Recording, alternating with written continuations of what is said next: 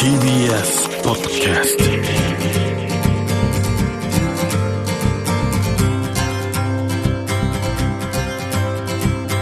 おはようございます。石川みです。日曜日のこの時間関東2500個の酪農家の皆さんの協力でお送りするこの番組。6月は牛乳月間絞りたての話題をお届けします。石川みデイリーライフをお聞きの皆様おはようございます栃木県那須塩原市でハーレー牧場を経営しております月井三好と申します。新緑がですね山登りをする季節標高が高いところにどんどん緑が上に登っていくと。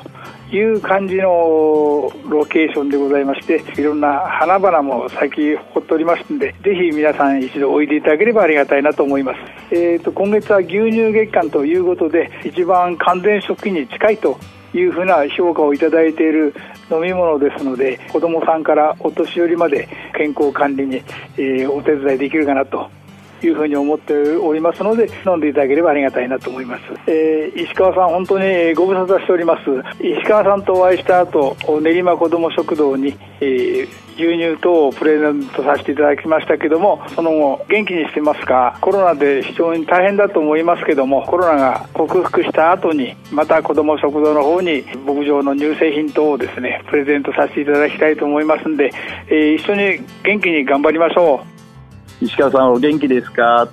小笠ミルクファームの相沢です。牛乳月間ということで、やはり皆さんに美味しい牛乳をたくさん飲んでいただきたいですけど、牛乳っていうのは手短な健康食品っていう考え方で私たちも製造してますので、毎日一杯飲んでいただきたいですね。オーガスタミルクファームは相沢両牧場の直営店で、え、牧場で絞られた新鮮な牛乳を毎日使ってソフトクリーム、アイスクリームの製造して販売しているところです。えー、牛乳もドリンクバーといって好きなだけ飲めるようなあの販売方法もしております。牛の美しさっていうのを見て比べる共進会っていう競技なんですけど基本はまあ能力のある理想的な体型そういう牛が美しいっていう形昨年はやはりコロナ禍でコンテストも開催できなかったんですけども今年は衛生面とかいろいろ細かいところに注意して4月に行いました。はりこれはもう参加しないと。結果まあまあというか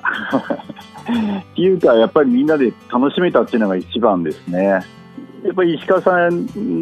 といったあの杉さんの寺子屋の話。あのあの時にはあのアイスを、えー、みんなに食べてもらってすごいなんか楽しそうに元気に動いてたっていうのを覚えてますね。またこれ暑くなるのでまたアイスとか届けて、えー、みんなとなんか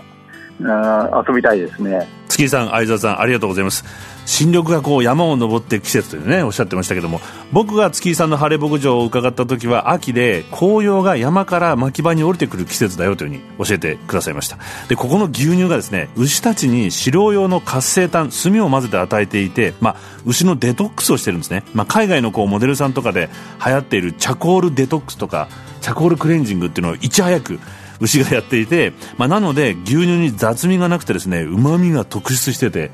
めちゃめちゃここの牛乳は本当に美味しいんですけどもそして相沢さんと出会ったのはまさに牛のビューティーコンテスト共進会に出ていらしてとにかく仲間たちとね楽しそうにしてたのでついこっちも話しかけて仲良くなって牧場を伺ってみるとオーガスタミルクファームというのがあってここはですねプロのパティシエがいらっしゃる本格派のスイーツとかジェラートアイスクリームが食べられるんですけども本格派であるんですけど住宅街の中にあるので牧場のミルクこのファームには放課後に子供たちがお小遣い握りしめてチャリンコでこう続々と集まってきて「お今日お前何食べる?」とかっていうのやってるあったかさもあるんですよ、まあ、こんな風にですねあのーお二人子供たちの支援をお願いしたら快くバッとね引き受けてくださったんですけどもスタイルも土地も違って全く違うこの二人が共通しているのはやっぱ思いだと思うんですよね。美味しく飲めてみんなが健康であってほしい。それが飲めない子がいたら届けたっていいというねこの思い。生産者の思いをしっかり受け止めて牛乳月間感謝です。石川稔。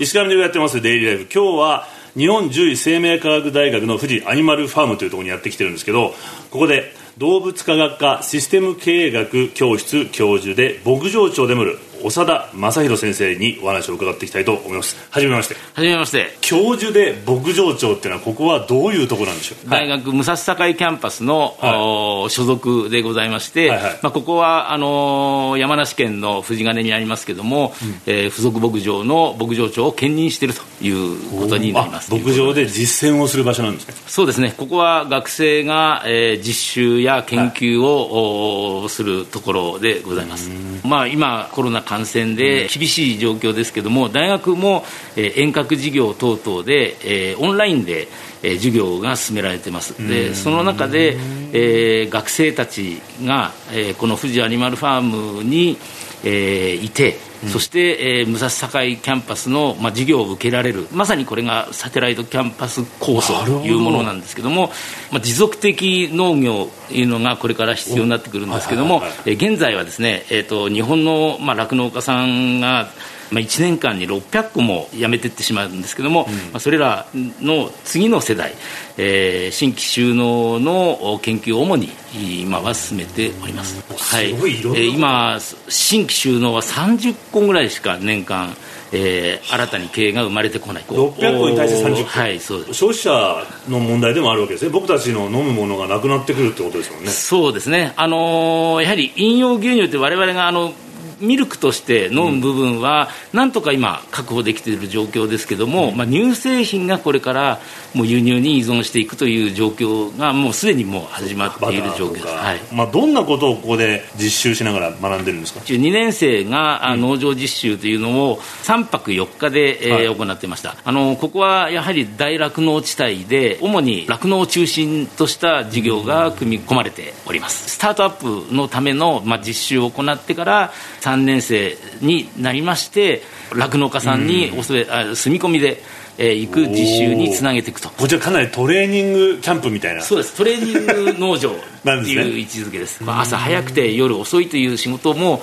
酪農、まあ、家さんの生活も少し感じていただければ。ただ夢見るだけではなくてやっぱ厳しさを知るっていうのが一番重要だと思います。実際どうですか？先生から見て3泊4日とかの中で変化っていうのはどういうところに？実習前の本当に不安そうな学生を まあ見て3泊4日の実習が始まるんですけども、はい、まあ、帰る時にはですね酪農に興味を持ったっていう学生も多く見られます。それがですね酪農のこの厳しい中で担い手確保ということにつながっていくのかなと思っております、はい、実際こう他に就職先ってなると主な就職先なんですけども、まあ、産業動物関連えー、食品関係、えー、関連企業、うん、それから研究、検査、化学薬品の分野へ、まあ、それぞれ20%ぐらいの割合で就職はしていくんですけども、およそ1割、酪農の現場で働く仕事についております。まあ、酪農家の指定等はほとんどいない。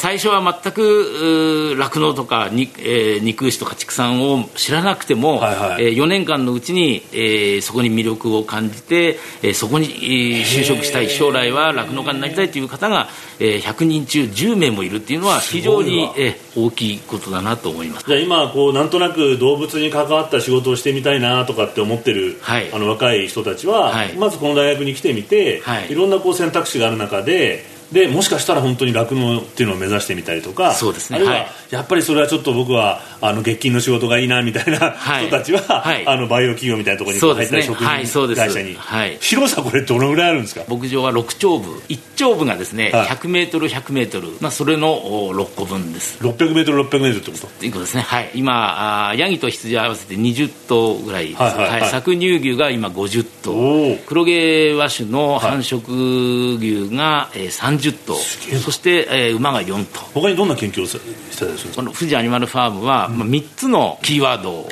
もとに事業を進めていきたいと思って、まあ、その一つが多様性というもので、黒毛和種の繁殖一貫肥育まで行って、牛肉生産まで行おうと今計画をしております、はい、そして2つ目のキーワードが医農連携といいます。医学と獣医学を結びつけていくということでここの牧場で生産されたミルクを使って、えー、飲むヨーグルトを今年の9月に、えー、販売をする計画もございます、まあ、私たち施設ではそのアニマルウェルフェア今非常にこの家畜管理の中で重要な部分なんですけども、それでできた畜産物を安心安全を皆さんに届けるということを計画中です。同時にこの土地にもこう連携を。地域の皆さんと共にですねいつもここに学生がいて共に協力しながら地域を作っていくっていうことも考えております、はい、今後の人たちに向かって何か言いたいこととかって。農業を国の基本だと思ってます。ですからあの農業をこれから大事に考えてくれる若者が増えてくれればなと思っております、はい、同時にこう消費者の方に何か。国産を食べていただきたい、うん、いい車に乗っていいところに住むんではなくて、はい、えー、国産を食べることがステータスっていうのが私の一番の学生に伝えている言葉なんですけども、はいはい、やはりなんかここで、えーと、輸入できなくなった状況になった時に、うん、私たちはもう食べるものがなくなってしまうっていうのをもう一回原点に戻って、えー、農業について見つめていただければなと思います。石川稔。